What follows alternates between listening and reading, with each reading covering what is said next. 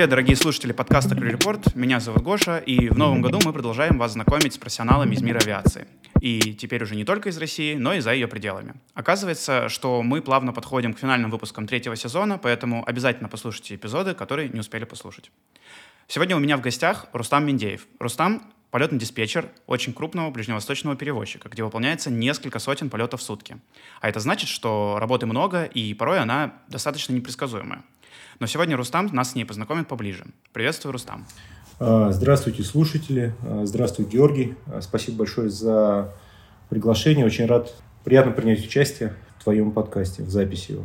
Да, я очень рад также, также, что нашел время для того, чтобы с нами записать сегодняшний выпуск. Хотел бы уточнить и для себя, и для наших слушателей, что я практически не знаком с этой стороной авиационной деятельности, поэтому иногда буду задавать, ну, прям детсадовские реально вопросы, и надеюсь, к концу выпуска у нас получится разобраться с большинством из них. И вот первый такой вопрос всплывает сразу же, когда ты говоришь, что ты полетный диспетчер. Часто ли люди думают, что ты диспетчер на вышке, который управляет самолетами? А, ну, само собой, это первое, что люди думают первая мысль, которая им приходит при обозначении профессии полетный диспетчер, так как диспетчер у нас в первую очередь это диспетчер УВД. Э, ну и тем более, что вот конкретно в русском языке эти понятия, они очень близки. Я думаю, что на английском языке это может быть э, чуть более понятно, когда это Fly Dispatch и Air Traffic Control. Может быть, даже чуть более объемно дает сам смысл того, чем занимается человек, и легче различить. Uh-huh. Хотя тоже путаница бывает. Э, я думаю, что это вполне нормально, потому что это уже узко специальное э, что-то такое из авиации. И для обывателя вполне нормально не знать, в чем отличие. Я думаю, самое простое, как можно объяснить человеку, далекому от авиации, чем занимается непосредственно полетный диспетчер и в чем его отличие от диспетчера УВД, это сказать, что это наземный штурман. Угу. В принципе, наземный штурман максимально близкое объяснение. То есть вот тот человек, который раньше сидел в самолетах по типу там Ту-154 там, или Ила, или еще что-то, который сидел в кабине, теперь ушел на землю и занимается большим количеством работы. Э, в какой-то степени, да. Э, можно сказать, что в кабине остался, ну не остался, а появился вместо штурмана э, комплекс приборов, сложная авионика, ФМС, все остальное, что частично заменяет. Часть обязанностей штурмана легла на летчиков непосредственно, пилотов. А часть обязанностей, скорее, которая относится к подготовке к рейсу, она легла на полетных диспетчеров. Ну и, собственно, в свое время в России так эта специальность и появилась, когда первая западная техника приходила, места для штурмана там уже не было. И возникал вопрос, как же будет э, производиться оперативное организационное обеспечение полетов. И компания «Аэрофлот» отправила первую партию. Сначала поехало руководство, как я понимаю, чтобы посмотреть, как это вообще происходит, по-моему, в Дельту или в какую-то другую крупную американскую компанию посмотреть, кто такие полетные диспетчеры, чем они именно занимаются, как работает современный ЦУП. В принципе, тогда, насколько я понимаю, в Дельте уже это выглядело так, как это выглядит плюс-минус э, сейчас в большинстве крупных компаний в мире, в том числе в российских компаниях. Хотя американская система до сих пор несколько отличается от европейской и от российской в части принятия решения. Посмотрев, как это все происходит, э, было принято решение отправить первую партию сотрудников, полетных диспетчеров, чтобы они э, прошли подготовку, закончили курс ресурсы. И с тех пор так и повелось то, что очень многие российские компании отправляли людей э, для получения американского свидетельства. Э, можно сказать, что в какой-то степени преемственность э, с американской традицией есть в России у полетных диспетчеров. Угу. О, отличный такой интродакшн для вообще в целом нашей вот этой вот профессии сегодняшней.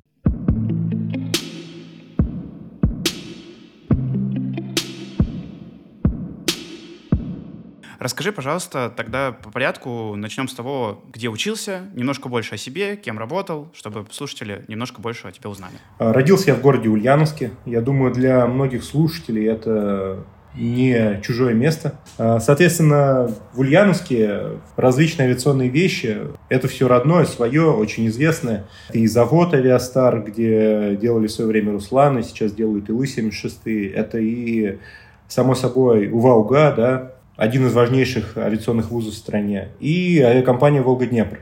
Волга-Днепр в свое время являлся, наверное, самым привлекательным работодателем в регионе. И заканчивая школу, я наткнулся на объявление в газете о том, что Волга-Днепр хочет отправить выпускников 11 классов по целевому набору учиться в Петербург. А, вот как раз на эту специальность организационное обеспечение полетов. Э, прошел небольшие собеседования в авиакомпании непосредственно. Соответственно, сдал экзамены, поступил и пять лет учился в Петербурге. Все очень сильно удивлялись, почему человек из Ульяновска учится в Петербурге в авиационном университете. Отучился, все, все эти пять лет э, возвращался каждое лето на практику. Э, нужно отдать должное. Волга-Днепр – это как семья внутри очень семейные отношения, можно сказать, воспитали как авиационного профессионала именно они меня. Угу. Довелось как раз поучаствовать в создании вот этого великолепного ЦУП. Наверное, кто знает, тот знает. Это было еще до того, как любые другие отечественные компании делали что-то подобное. Он до сих пор выглядит а, впечатляющие стеклянные потолки, гигантское пространство, два этажа. Как будто это ЦУП не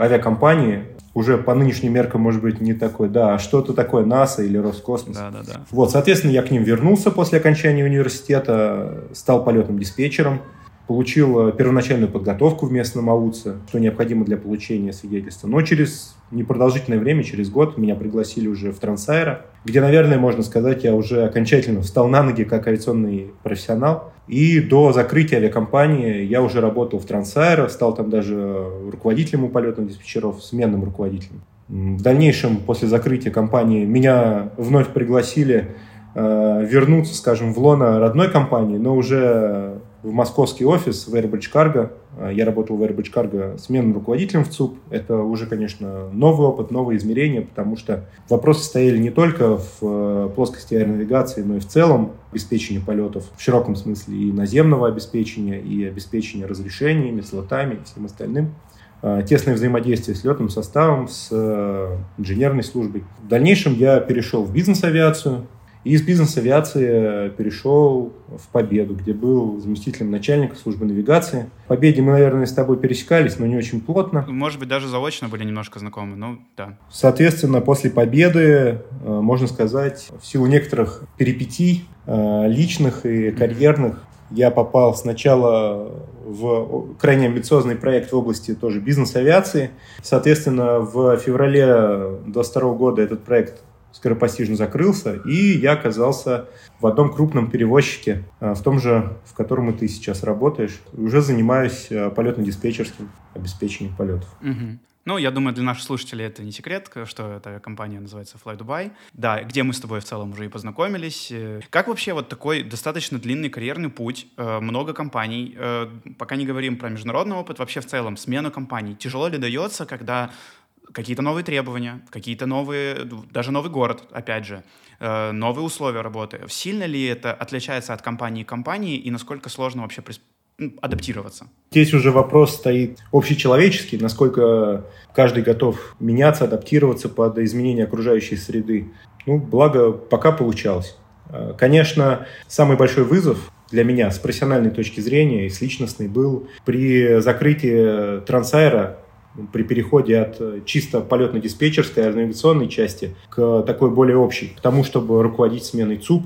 Действительно потребовалось очень много всего выучить, нового изучить. Э, благо в Airbridge Cargo и Волга-Днепре система обучения персонала поставлена на очень высоком уровне. До сих пор, я думаю, э, мало какая авиакомпания в России может чем-то подобным похвастаться. Это очень сильно помогло. Ну и помощь коллег. В целом, как я говорил, то, что атмосфера именно в этих структурах очень семейная. Я думаю, что, наверное, региональные какие-то компании меньших масштабов, да, чем национальный перевозчик, они могут похвастаться чем-то подобным, но, к сожалению, не каждому, да, э, везет оказаться внутри.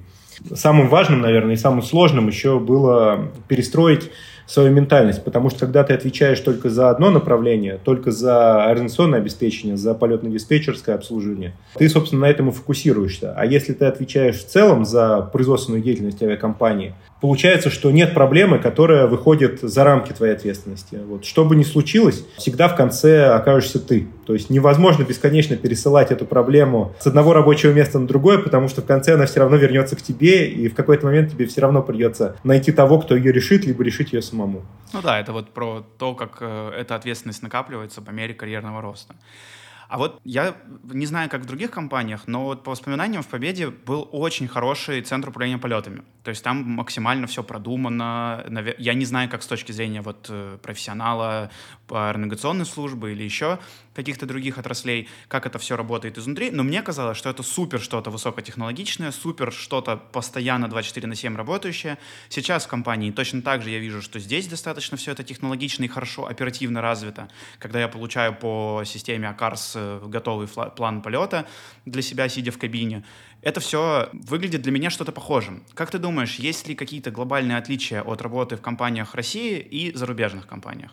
с технической точки зрения э, применяемые технические решения, если они не идентичны, то используются аналоги. С точки зрения производственных процессов они тоже крайне похожи. Как ни странно, авиация – это достаточно унифицированная отрасль. И независимо от того, где ты находишься, независимо от того, какие региональные особенности накладываются, большая часть процессов, она универсальна, унифицирована, так же, как, я думаю, управление самолетом, оно очень похоже. Отдельные процедуры могут отличаться, что-то более строго, что-то менее, с своей региональной спецификой. Больше уклон, например, в сторону полетов в холодное время года, да, может быть, в России, в сравнении с тем, что здесь. Но при этом основные процессы, они все идентичны и схожи. Но самое важное отличие, которое бросается в глаза, это ментальная часть. То, как люди проходят, подходят к решению проблем. В России, если ты сталкиваешься с проблемой, то все накидываются, ее пытаются решать. Ну, понятно, что э, распределяется ответственность, э, для этого существуют процедуры,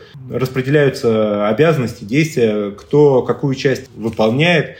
Э, но при этом общая атмосфера, она отличается от того, что есть в ближневосточных компаниях, насколько я понимаю, ну и в целом, наверное, в мировых потому что здесь подход э, более спокойный. Э, лишний раз никто не будет э, звонить руководству, созывать экстренное совещание, хотя все это тоже регламентировано, и такие процедуры есть, и они действительно созываются, в зависимости от степени серьезности проблемы. В России все-таки подход, он более склонен к ручному управлению, к тому, чтобы ответственные сложные решения делегировать на самый верх, вот эта степень разграничения ответственности, обязанностей, она отличается. И вот именно ментальный подход с точки зрения, как относиться к тем или иным отклонениям в нормальных процессах, к сложностям, к проблемам –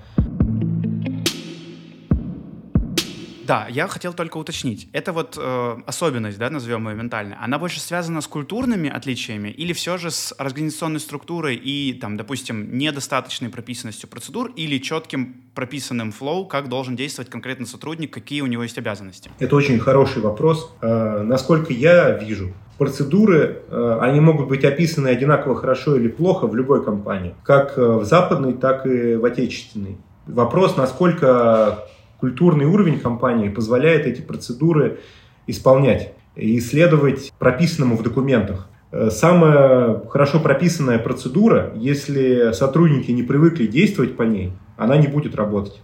Я думаю, что основное отличие не в этом. Не в том, насколько люди готовы действовать прописанным процедурам, насколько хорошо прописаны процедуры. Здесь как раз-таки все очень похоже, и разница скорее от компании к компании, чем от страны к стране. Угу. Очень интересный взгляд. Я просто почему-то был уверен, что это как бы, ну, если это говорим про российские компании, то плюс-минус у всех все одинаково. Так получается, если послушать, то все-таки да, есть значительные отличия даже внутри от компании к компании, от процесса к процессу, да, поэтому это да, очень интересно. Давай сделаем небольшой э, степ-бэк. Ты сказал, что закончил Петербург, после этого Петербургский государственный университет гражданской авиации, после этого прошел переобучение уже на базе авиационного учебного центра и приступил к выполнению своих служебных обязанностей. Какие вообще требования к навыкам, к знаниям предъявляются для человека, который хочет стать полетным диспетчером и уже работает им?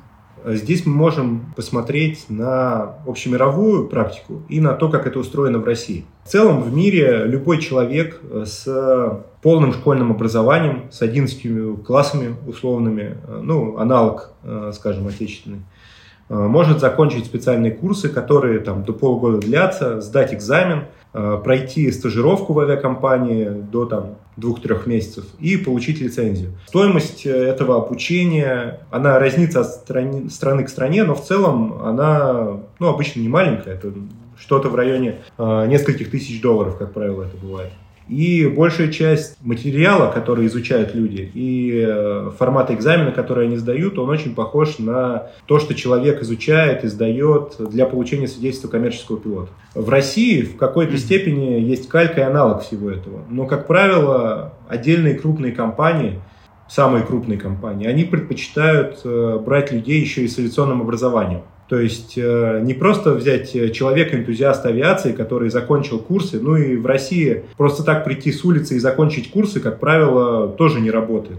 Наиболее стандартная схема, когда человек сначала устраивается на работу в авиакомпанию, а потом его отправляют на курсы. И, соответственно, при отборе кандидатов э, авиакомпания понимает, что ей нужно будет его направить на учебу, нужно будет стажировать у себя, и предпочитают брать людей либо с авиационным бэкграундом, бывших диспетчеров УВД, э, бывших штурманов, э, может быть, даже военных штурманов, которые ушли на пенсию, либо выпускников Санкт-Петербурга, тех, кто закончил кафедру аэронавигации. Про профильное образование получил, да. Получается, что профильное. Почему в Петербурге не дают сразу, например, ту же лицензию, хотя программа подготовки, она очень близка, это можно было, наверное, как-то организовать, но, видимо, есть какие-то бюрократические трудности, которые этого не дают. Но я думаю, это сильно бы помогло выпускникам в дальнейшей жизни, если бы сразу они выходили с э, свидетельством сотрудника по обеспечению полетов полетного диспетчера. А про знания, про навыки, что нужно вот диспачу для того, чтобы работать? А, в идеале знания должны соответствовать знанию пилота. А, по крайней мере, в части метеорологии, аэронавигации. В части технической, конечно, сложно да, такой же объем знаний иметь, как у летного состава, как у инженерного состава. А, но при этом понимать, как та или иная система и ее отказ повлияет на способность воздушного судна выполнять полет, это необходимо знать, так как э, именно полетный диспетчер при выполнении расчетов применяет те самые мелы. И общее понимание, почему при отказе, например, одной из GPS э, выполнение схем RNAV возможно, а RNP уже нет, ну, конечно, нужно понимать. Э, хотя мы оба понимаем, что э, уровень подготовки от человека к человеку может отличаться, и часто э, люди просто смотрят, что написано в книжке, ну, хорошо, если смотрят, и выполняют то, что там написано. Но, как правило, конечно, просто закончив курсы, очень сложно сразу стать таким профессионалом. Все это приобретается за счет опыта, за счет опыта работы. Именно поэтому существует та самая практика перед получением свидетельства. Поэтому компании предпочитают брать часто людей, у которых есть уже какой-то бэкграунд авиационный.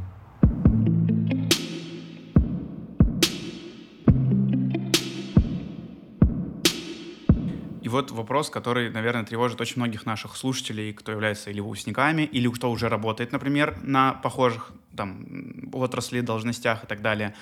Сложно ли уйти из э, российской авиации в зарубежную? А, могу сказать, что процедуры, требования, они отличаются, но при этом отличия не настолько значительны. Если вы научились работать в России полетным диспетчером, обеспечивать рейсы, выполнять навигационные расчеты, взаимодействовать с экипажем, а, действовать в составе всего коллектива ЦУП, что также очень важно, то не составит большой сложности при знании языка делать то же самое в западной компании. Угу. Замечательно. То есть, э, в целом, имея вот лицензию диспетчера полетного в России, можно попробовать себя где-то за рубежом? Да, конечно. При этом, например, здесь, э, в арабских странах, э, свидетельство сотрудника по обеспечению полетов, так как э, Россия является государством-членом ИКАО, это вполне себе настоящее авиационное свидетельство, лицензия, которая здесь может быть валидирована, и, соответственно, вы можете на основании данной лицензии получить местную лицензию и на законных основаниях работать в местной компании. Угу. То есть вполне себе конвертируется, остается только быть способным пройти там собеседование, показать себя, быть опытным с каким-то бэкграундом. Все так. Отлично. Давай немножко про рутину. Как выглядит вообще типичный рабочий день? Какие задачи, вызовы есть в течение дня? А, рабочий день э, полетного диспетчера состоит э, сначала из э, приема смены. На это отводится в среднем порядка 15 минут. Предыдущая смена рассказывает обо всех особенностях, которые в данный момент происходят, которые могут быть интересны с точки зрения э, новых правил, с точки зрения текущей обстановки аэронавигационной, метеорологической. Производится передача смены, после чего человек знакомится с тем объемом работы, который ему предстоит на день. Как правило, это от 25 до 55 рейсов, в зависимости от авиакомпании, от сезона, от загруженности. Э, получив, соответственно, фронт работ от э, либо старшего специалиста, либо от руководителя смены, либо от э, просто разделив их с коллегами, это тоже зависит от конкретной компании, как это организовано, человек приступает к выполнению расчетов. Кроме выполнения расчетов, соответственно, это фронт работ, который у него понятен и он задан на весь день. Полетный диспетчер также консультирует экипажи. Если в некоторых авиакомпаниях это обязательная часть, и экипаж всегда перед вылетом в процессе брифинга э, звонит полетному диспетчеру для получения того самого брифинга, для того, чтобы полетный диспетчер помог ему ознакомиться с какими-то особенностями, нюансами, то в некоторых других компаниях это не обязательная часть, и, как правило, пилот и полетный диспетчер взаимодействуют э, лишь в тех случаях, если полетный диспетчер хочет подчеркнуть какие-то особенности в расчетах, э, либо в, авиацион, в аэронавиационной и метеорологической обстановке, а, либо если у пилота есть какие-то вопросы, и он хочет что-то уточнить. Причем э, здесь важный момент. Поддержка оказывается всесторонняя. То есть бывает, что пилот звонит и спрашивает вопрос, который не относится к сфере, непосредственно за которую отвечает полетный диспетчер. Это один из таких э, спорных, сложных моментов. Я знаю, что многие летчики это одно из самых таких э, неприятных для них, когда они звонят и говорят, ой, подождите, это не я, это кто-то другой, я сейчас вас переключу, или просто, ну, самый плохой вариант, когда говорят, да, звоните кому-то другому, не надо меня беспокоить с этими своими вопросами, я там за борт питания или за там еще что-то не отвечаю. Тут, конечно, важно войти в положение, да, то есть, мне кажется, важно помочь летчику в целом, оказать ему поддержку с точки зрения наземного персонала. И с точки зрения, вот, например, американских, западных правил, после непосредственно принятия решения на вылет с экипажем преимущественно должен взаимодействовать именно полетный диспетчер как сотрудник, имеющий лицензию как лицензированный персонал, который специально подготовлен для передачи информации на борт, для взаимодействия. И даже такие вещи могут быть переданы именно через полетного диспетчера. Но тут уже мы упираемся в особенности конкретных компаний отдельных, э, то, как это организовано. Ну вот, например, э, в тех же западных компаниях, например, в той компании, где мы работаем с тобой, э, как правило, это решается через полетных диспетчеров. То есть я правильно понимаю, что вы, как бы, вот ты сказал просто фразу про совместное принятие решений, и это все равно идет рекомендательно, или вы можете повлиять но, на принятие конкретного решения для капитана воздушного судна? Принятие решения на вылет, э, оно регламентировано авиационным законодательством. В разных странах оно может быть разное. Но, как правило, есть американская система, где э, есть такое, как такой термин или такое понятие, как совместное принятие решения. Совместное принятие решения – это когда подпись о том, что полет может быть безопасно выполнен, что принимается решение его выполнить, исходя из тех условий, которые известны на тот момент, а, принимают э, и пилот, и полетный диспетчер. Соответственно, вот эта американская система, она не очень распространена э, в других регионах, фактически не распространена нигде. Поэтому, к примеру, в Европе полетные диспетчеры даже не лицензируемый персонал. А, то есть, э, да, mm-hmm. к примеру, отдельные страны или отдельные авиакомпании, они проводят какие-то тесты, лицензируют, но именно европейское законодательство, оно там такая интересная формулировка, ну, как часто бывает в Европе, что авиакомпания сама своим решением допускает к работе сотрудника и отвечает за его подготовку. Но регламентирующих обязательных требований к тому, чтобы он раз в год э, выполнил квалификационный полет или прошел какие-то специальные курсы, этого нет в европейском законодательстве. Если только в отдельных каких-то актах, которые, э, может быть, отдельные страны регламентируют, либо сами авиакомпании могут разработать процедуру допуска сотрудников, их обучения, в то время как, э, к примеру, в России какая-то гибридная система совмещения и американской модели, и европейской. Как я говорил, в большинстве остальных стран, кроме Соединенных Штатов, совместного принятия решений нет. Я знаю, что коллеги из отечественных авиакомпаний пытались э, внести такие изменения в законодательство, пролоббировать это, но так как это все-таки очень момент э, чувствительный, тонкий, пока эти изменения не были приняты.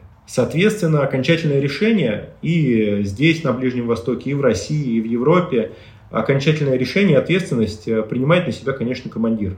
Таким образом, полетный диспетчер, он может лишь э, оказать всяческую поддержку и помощь командиру при принятии решения, предоставить всю имеющуюся информацию, ответить на дополнительные запросы. Например, командир может сказать, а вы не могли бы связаться непосредственно с аэропортом и проверить, действительно ли у них э, эти ограничения действуют, или, может быть, они просто забыли исключить этот НАТАМ. В принципе, в таком ключе в данный момент э, функционирует э, большей частью службы аэронационного обеспечения во всех авиакомпаниях. Мне просто кажется, что это вообще очень э, сложный процесс вот взаимодействия именно вот центра управления полетами и конкретно флай-диспатча и пилотов, и в целом всего летного состава.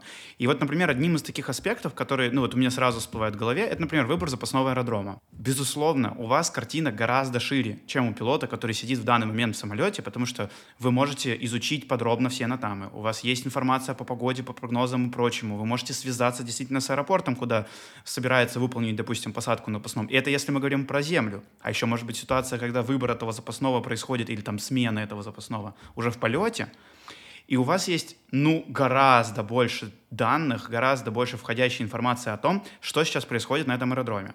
И поэтому у меня и возникает такой вопрос, как бы, можете ли вы дать рекомендацию, или вы можете как-то сказать, да, я понял, э, что ответственность на капитане, но в целом вы такие, вы можете сказать, то есть рекомендуем вам вот этот аэродром, потому что потому-то потому. Все так. И западная практика, которая, к сожалению, не во всех российских авиакомпаниях пока принята, когда непосредственно экипаж, если ему нужно получить э, помощь, поддержку э, при принятии решения о выборе запасного аэродрома, он скорее обязательно обратиться к коллегам в ЦУПе для того, чтобы получить более развернутую информацию, потому что действительно только из натамов, только из э, той организационной информации, которая у него есть, э, часто это бывает сделать сложно. Э, по крайней мере, выбрать действительно оптимальный вариант еще и с точки зрения операционной деятельности компании. Потому что в, как, в каком-то аэропорту, например, у компании может быть представитель, и, в принципе, обслужить, э, подготовить самолет к вылету в этом аэропорту может быть гораздо проще, да, чем в другом, куда компания ни разу не попадала. Или даже учесть, например, какие-то политические риски. Да? Как мы знаем, что имея пассажиров, например, определенной нации, в определенные э, страны уходить на запасной не рекомендуется. С этим тоже многие компании сталкивались, и Э, соответственно, не всегда в полете, когда это происходит непосредственно в моменте, принять такое решение э, может быть э, возможно. Требуется действительно поддержка, помощь. Но окончательное решение принимает только командир. И это очень важный момент, потому что часто это становится темой для дальнейшего обсуждения и разбирательства. Потому что если формат э, того, как э, ЦУП коммуницирует с экипажем в полете, будет выходить за рамки корректности, то есть, например, рекомендация будет выглядеть не как рекомендация, а как распоряжение или приказ, то это трактуется как э, что-то некорректное, недопустимое. Допустимо лишь подсказать, дать, может быть, больше информации, сообщить полную картину, чтобы командир мог принять Э, наиболее выгодное, правильное и безопасное, самое главное, безопасное решение. Потому что, несмотря э, ни на какие доводы, что какой-то аэропорт дешевле, эффективнее для использования, если он менее безопасен, то, конечно, никто не должен заставлять э, экипаж уходить именно туда на запасной.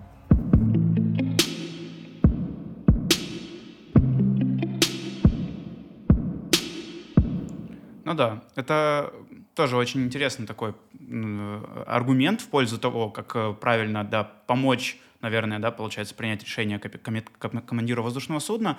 А как вообще предупредить экипаж в полете? Какими способами связи вы э, пользуетесь? Потому что э, не во всех компаниях, например, можно по УКВ связи связаться с э, ЦУПом, если вы в близости аэродрома, а если вы на маршруте, как это реализовано, как это было, возможно, реализовано, как это реализовано здесь, во Флайдубае? На самом деле это очень хороший вопрос. Его, как правило, задают на собеседованиях. А, когда ты хочешь устроиться куда-то полетным диспетчером, а, либо сотрудником ЦУП, то так, это один из э, распространенных вопросов, который задается. Если нужно что-то передать на борт, связаться, какие каналы связи возможны, что ты будешь использовать? А, вот отвечу как на собеседовании.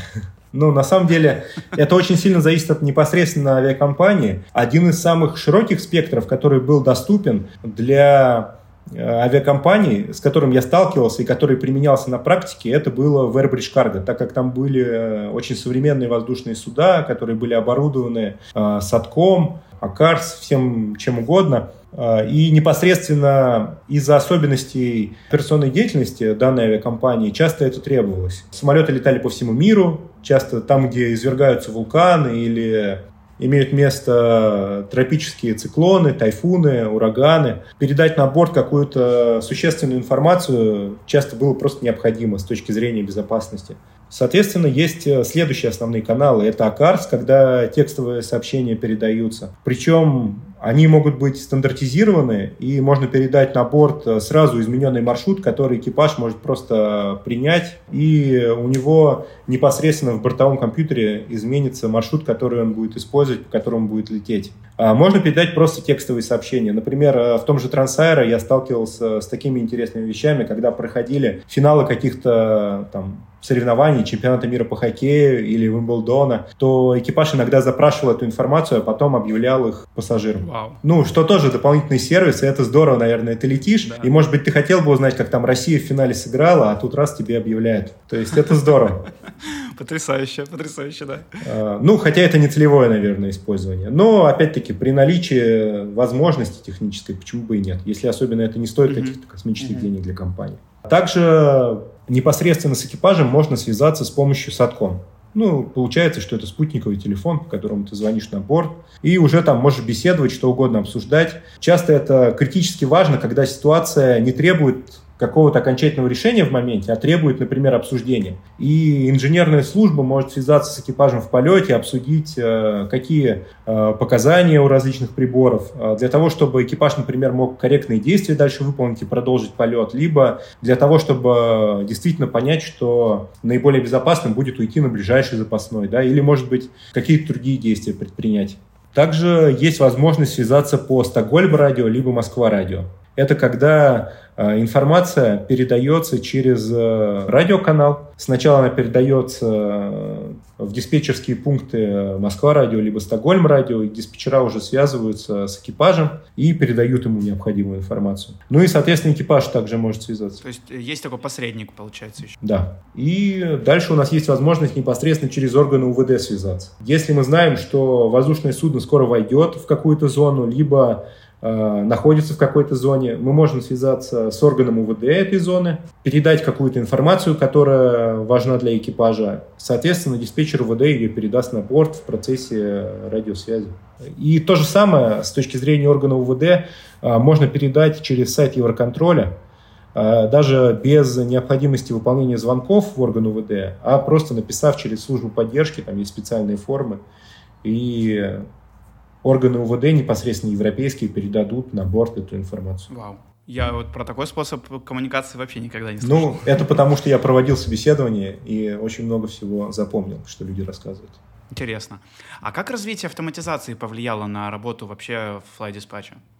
Вопрос автоматизации – это крайне актуальный вопрос для э, современной авиации, для Fly Dispatch в частности. Современные системы Flight Planning такие как э, Лида от Lufthansa System и аналоги, они позволяют автоматизировать выполнение навигационных расчетов на очень высоком уровне. До такой степени, что первый человек, который увидит расчет, это будет экипаж. То есть расчет будет выполняться полностью автоматической системой. Для этого, конечно, требуется высокая степень интеграции данной системы с остальными сервисами авиакомпании.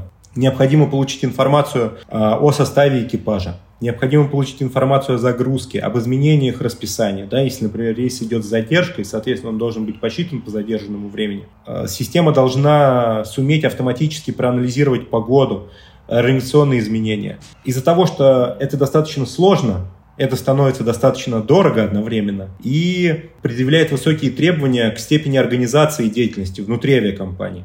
Э, кроме того, что все остальные вещи, такие как планирование экипажей, информация о загрузке, они должны быть уже в каком-то электронном виде. То есть должны быть сервисы, которые будут соединены с э, сервисом Flight Planning системы через какие-то интерфейсы. Кроме этого, сама авиакомпания должна таким образом поддерживать эту систему, чтобы она ну, находилась в рабочем состоянии, чтобы ограничения, которые не, не действуют, они из нее исключались. К сожалению, сама система не всегда может это автоматически делать. И таким образом кажется, что полетный диспетчер уже практически не нужен, если сама система будет автоматически считать. Но в том числе в Победе при внедрении Lido, мы столкнулись с тем, что, ну, мы знали на самом деле, что нам это потребуется. Оказалось, что требуется даже не то чтобы больше, но требуются более квалифицированные сотрудники. И благо при внедрении системы поставщик э, предлагает дополнительное обучение, и сотрудники могут повысить свою квалификацию до того уровня, чтобы суметь уже поддерживать систему э, на более высоком уровне. Вообще такие системы, про них говорят так, trash in, trash out. То есть если вы в систему вносите неверную информацию, то система вам выдает какую-то ерунду вместо отчетов. А, ну и также получается, что сотрудники, которые у вас остаются в смене, то они уже не имеют дела с 50-60 однотипными расчетами, они работают только с тем, что система не может посчитать. То есть это либо какие-то сложные рейсы через полмира, через океан, либо это те рейсы, которые система не смогла посчитать. То есть какой-то простой рейс э, из Москвы в Краснодар превращается во что-то сложное, если у тебя там мелы, которые ограничивают эшелон, э, если есть ограничения по маршруту и все остальное. Таким образом, э, повышение автоматизации, оно приводит к тому, что тебе нужно меньше людей в смене, но каждый из этих людей должен быть гораздо более квалифицированным. Ой, это очень сложно даже звучит, потому что вроде как звучит все максимально э, упрощенно для работы полетного диспетчера, но с другой стороны это да, действительно какая-то огромная новая нагрузка, это действительно увеличение и штата и прочего, поэтому как-то э, а как-то это, ну, на горизонте вообще есть понимание, сколько, грубо говоря, еще вот останется полетный диспетчер при своей работе? Или все-таки вот будет постепенно уходить э, такая работа, деятельность? Это уже вопрос э, футурологический, философский, если честно. Я рассуждал со многими своими товарищами и из авиации, и просто из IT, из консалтинга. Э, на самом деле сейчас часто выгоднее вместо внедрения сложной системы и переподготовки сотрудников, повышения там, их зарплаты для того, чтобы удержать такого подготовленного сотрудника. Часто выгоднее пользоваться более простой системой, и увеличить штат полетных диспетчеров рядовых, которые просто будут делать очень большой объем работы. К сожалению, это ведет к тому, что повышается вероятность человеческой ошибки, да, что просто полетный диспетчер вобьет э, не те значения. Например, в той же «Победе» мы сталкивались, что при пиковых нагрузках люди просто вбивали не ту цифру. Это была самая распространенная ошибка. То есть фактически персонал был э, обученный, высоко мотивированный, все они могли делать, умели, но когда у тебя идет просто огромный объем, поток работы, очень легко просто допустить опечатку и, соответственно, получить ошибку. А на что это влияет? Вот человек внес неправильную цифру, у тебя, как что, меняется там, расчет топлива или время полета, или как? Как, как это увидеть э, пилоту, что человек ошибся, когда ему пришел уже готовый план? Или до, до пилота не дойдет такой план вообще уже? А, к сожалению, он дойдет до пилота. И э, самые типовые ошибки, которые э, могут быть, например, загрузка 7 тонн а вместо этого пишут там 9 тонн или 17 тонн. Соответственно, для пилота он, конечно, распознает эту ошибку, когда получит уже loadsheet, да, но до этого момента он будет планировать полет, э, планировать э, заправку, исходя из неверных данных. В данном случае, э, если, например, у него было больше, да, то там есть особенность такая, что он скорее больше заправит, это будет менее эффективно. Но если он заправит, например, меньше, и в последний момент ему нужно будет вызывать заправку, вызывать пожарку, да, никто не хочет задержку из-за этого получить. А, хотя, как мы видим, сделать такую ошибку достаточно легко, просто не ту кнопку нажав, да, а потом как ее выявить? Для этого в компаниях, в той же Победе, например, были специальные дэшборды, которые сигнализировали об отличии информации в разных системах. А, ну и, в принципе, авиакомпании внедряют разрабатывают различные сигнальные системы для диспетчеров, которые отображают, что, например, посчитано не с тем бортовым номером, не с той загрузкой, использовано не то время, не подана задержка. Но, опять-таки, если авиакомпания «Победа», как ты уже говорил, она в своем развитии, развитии ЦУП достаточно далеко зашла, к сожалению, не все авиакомпании могут себе такое позволить в силу, в силу ряда причин. А, и, соответственно, такие ошибки допускаются, они пропускаются и уже выявляются лишь в последний момент что приводит, да, вот к задержкам и каким-то потом же перерасчетам пилота, в том числе и топлива, и когда нужно действительно снова вызывать э, заправщика, снова вызывать машину заправочную и выполнять еще там, доливать какие-нибудь 100-200 килограмм топлива, что не всегда приятно. Я с таким сталкивался однажды, когда очень была большая запара в этот день, какой-то снежный заряд стоял над э, городом, и очень было много задержек, очень много работы у всех. В этот момент э, пилоты бегают с языком на спине, чтобы принять верное решение, решения, на облив, на прочее, на прочее, на прочее. Диспетчера очень много работы, потому что ему постоянно нужно пересчитывать планы, меняются самолеты, бортовые вот номера и прочее. И нам забыли вообще посчитать э, топливо под э, уход на запасной. И мы приходим на самолет, уже заправщик уезжает, и мы осознаем в этот момент, что у нас вообще не хватает там полторы тонны топлива. Мы такие, вау, то есть вообще такое возможно, оказывается. И вот, и в этот момент ты такой думаешь, так, значит, все мы люди, человеческий фактор работает, как всегда.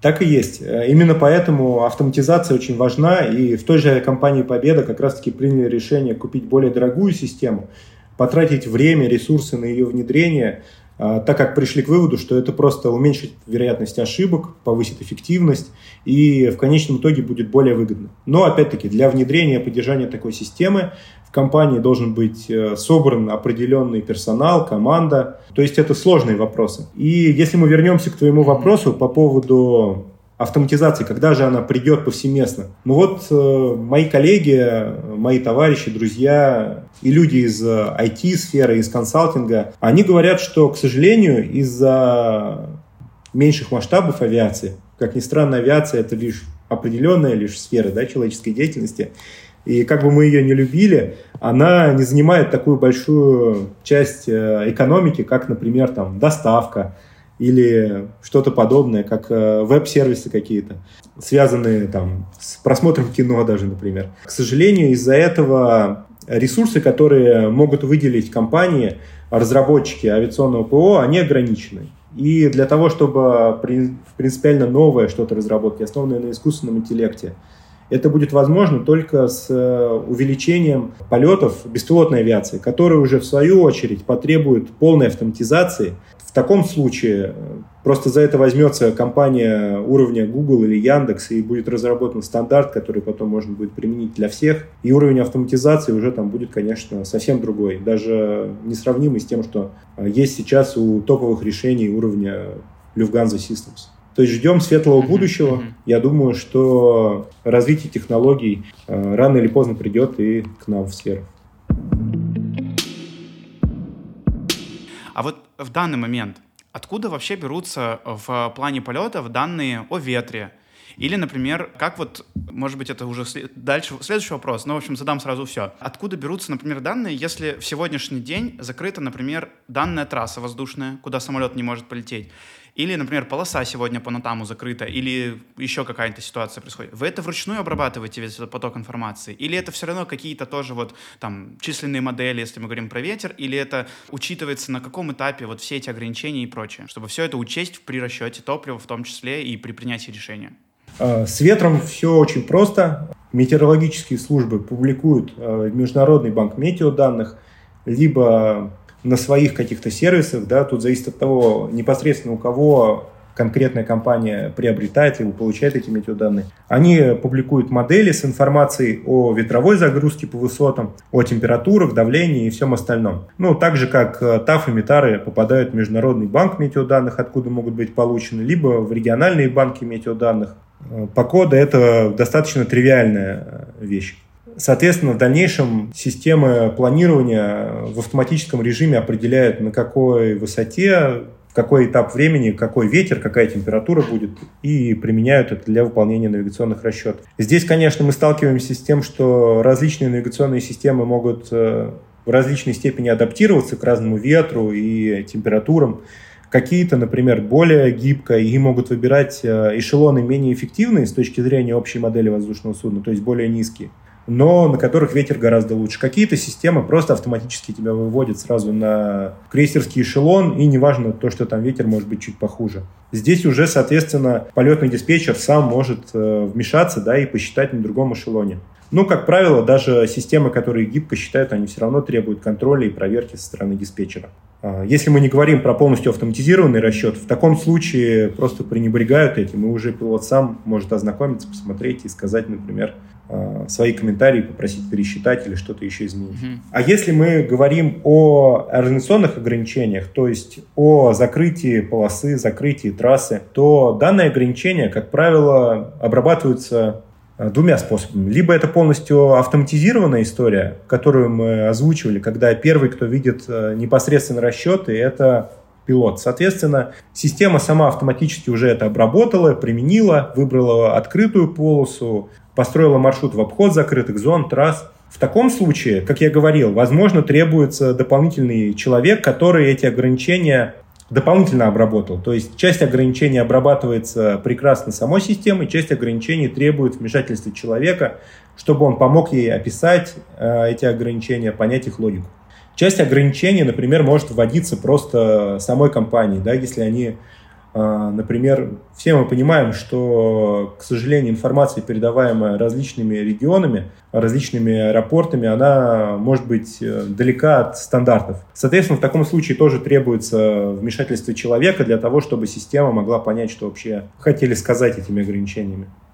К сожалению, системы не всегда корректно это обрабатывают, и часто возникает проблема, что закрываются, например, все полосы, хотя они все не закрыты. То есть здесь опять-таки требуется вмешательство человека. Если автомат не работает, то человек э, должен вручную, соответственно, прочитать все натамы, проверить трассы, все натамы по ним и построить в обход ограничений. Ну, ты сказал про количество рейсов, которые там в, в смену на тебя э, ложится вот э, для расчетов и прочего. То есть у вас там несколько человек условно, вы меняетесь постоянно посменно, но все же объем входящей информации, он огромен. И вы обслуживаете там все совокупности там, э, своей группой в данный момент в смене, ну, наверное, пару сотен рейсов в день. Как вообще справляться, как не потеряться вот в этом вот объем, в объеме, в цифрах, как э, сохранять э, какую-то трезвость ума, как переключаться, может быть, иногда, как вот справиться с такими ситуациями?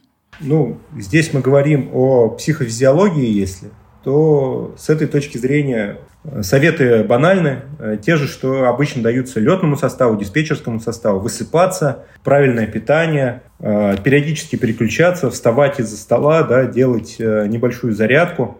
Кстати говоря, в том же Волгоднепре даже это было стандартом, когда в 3 часа дня после обеда э, приходил инструктор из тренажерного зала и в СУПе проводил зарядку. Ну, это здорово на самом деле, это научно доказано, что кровь э, поступает в мозг лучше, ну, то есть это все правильно.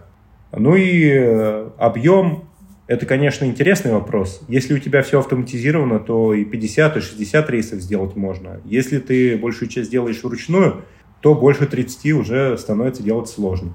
Ну и рейс, рейсу рознь, где-то у тебя почти нет ограничений, отличная погода, а где-то ты не можешь подобрать ни одного запасного, и требуется какое-то дополнительное вмешательство, либо даже консультация дополнительная со старшими коллегами или с летным составом. Будем завершать сегодняшний уже наш э, разговор. И хотелось бы напоследок очень сильно узнать вообще, как при большом объеме работы, при очень интенсивном в наше время, э, в принципе, темпе жизни, как сохранять work-life balance и вообще как проводишь свободное время, как э, переключаешься вообще с работы. Как мы уже говорили, с точки зрения психофизиологии нужно хорошо отдыхать а, для того, чтобы справляться с большими нагрузками. А, для меня а, основной вид досуга – это провести время с семьей, погулять с ребенком – Э, может быть, э, хотелось бы больше иметь возможность э, заниматься активными видами спорта, но, к сожалению, с маленьким ребенком пока не очень получается. Ну да, сложно. Но я не унываю. У меня есть ракетка для тенниса. Вот однажды, надеюсь, она мне пригодится. Да, это вообще замечательно. Мне кажется, а теннис настольный или большой? Ну, у меня есть оба вида ракеток, но вообще я говорил про большой. Ага, даже так. Ну тогда я надеюсь, что скоро появится возможность реализовать свою мечту и вернуться, или вообще в целом вернуть в жизнь спорт, активность. Как ребенок подрастет, все, все пройдет. Спасибо. И, но и это тоже прекрасный этап. Так и есть. Ой, для меня сегодня просто вообще новый мир открылся. Целая грань вообще всей, всей нашей деятельности авиационной стала понятней, более открытой.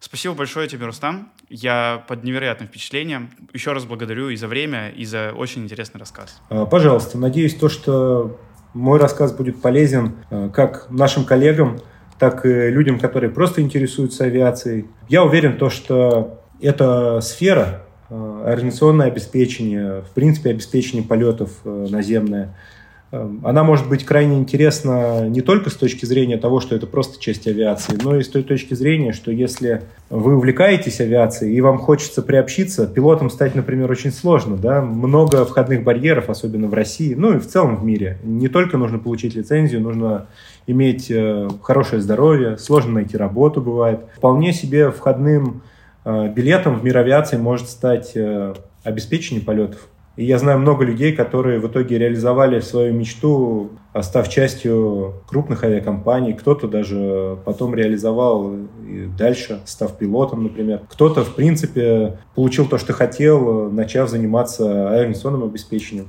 Поэтому я уверен, то, что это вполне может быть интересным для разных людей. Да, спасибо большое. Было прям потрясающе. Спасибо. Нашим новым слушателям расскажу, что подкаст Crew Report и его братский подкаст «Перелетные птицы» есть на всех популярных платформах для послушивания подкастов, типа Apple и Google подкастов, а еще Яндекс Музыки и, конечно же, на YouTube. Обязательно подпишитесь и поделитесь им со своими единомышленниками. А старичкам, которые слушали и другие наши выпуски, я предлагаю написать в комментариях, понравился ли вам выпуск, и еще написать, кого бы из авиационных специалистов вы бы хотели еще услышать. Комментарий, лайк, подписка категорически приветствуются, а я с вами прощаюсь. До скорого!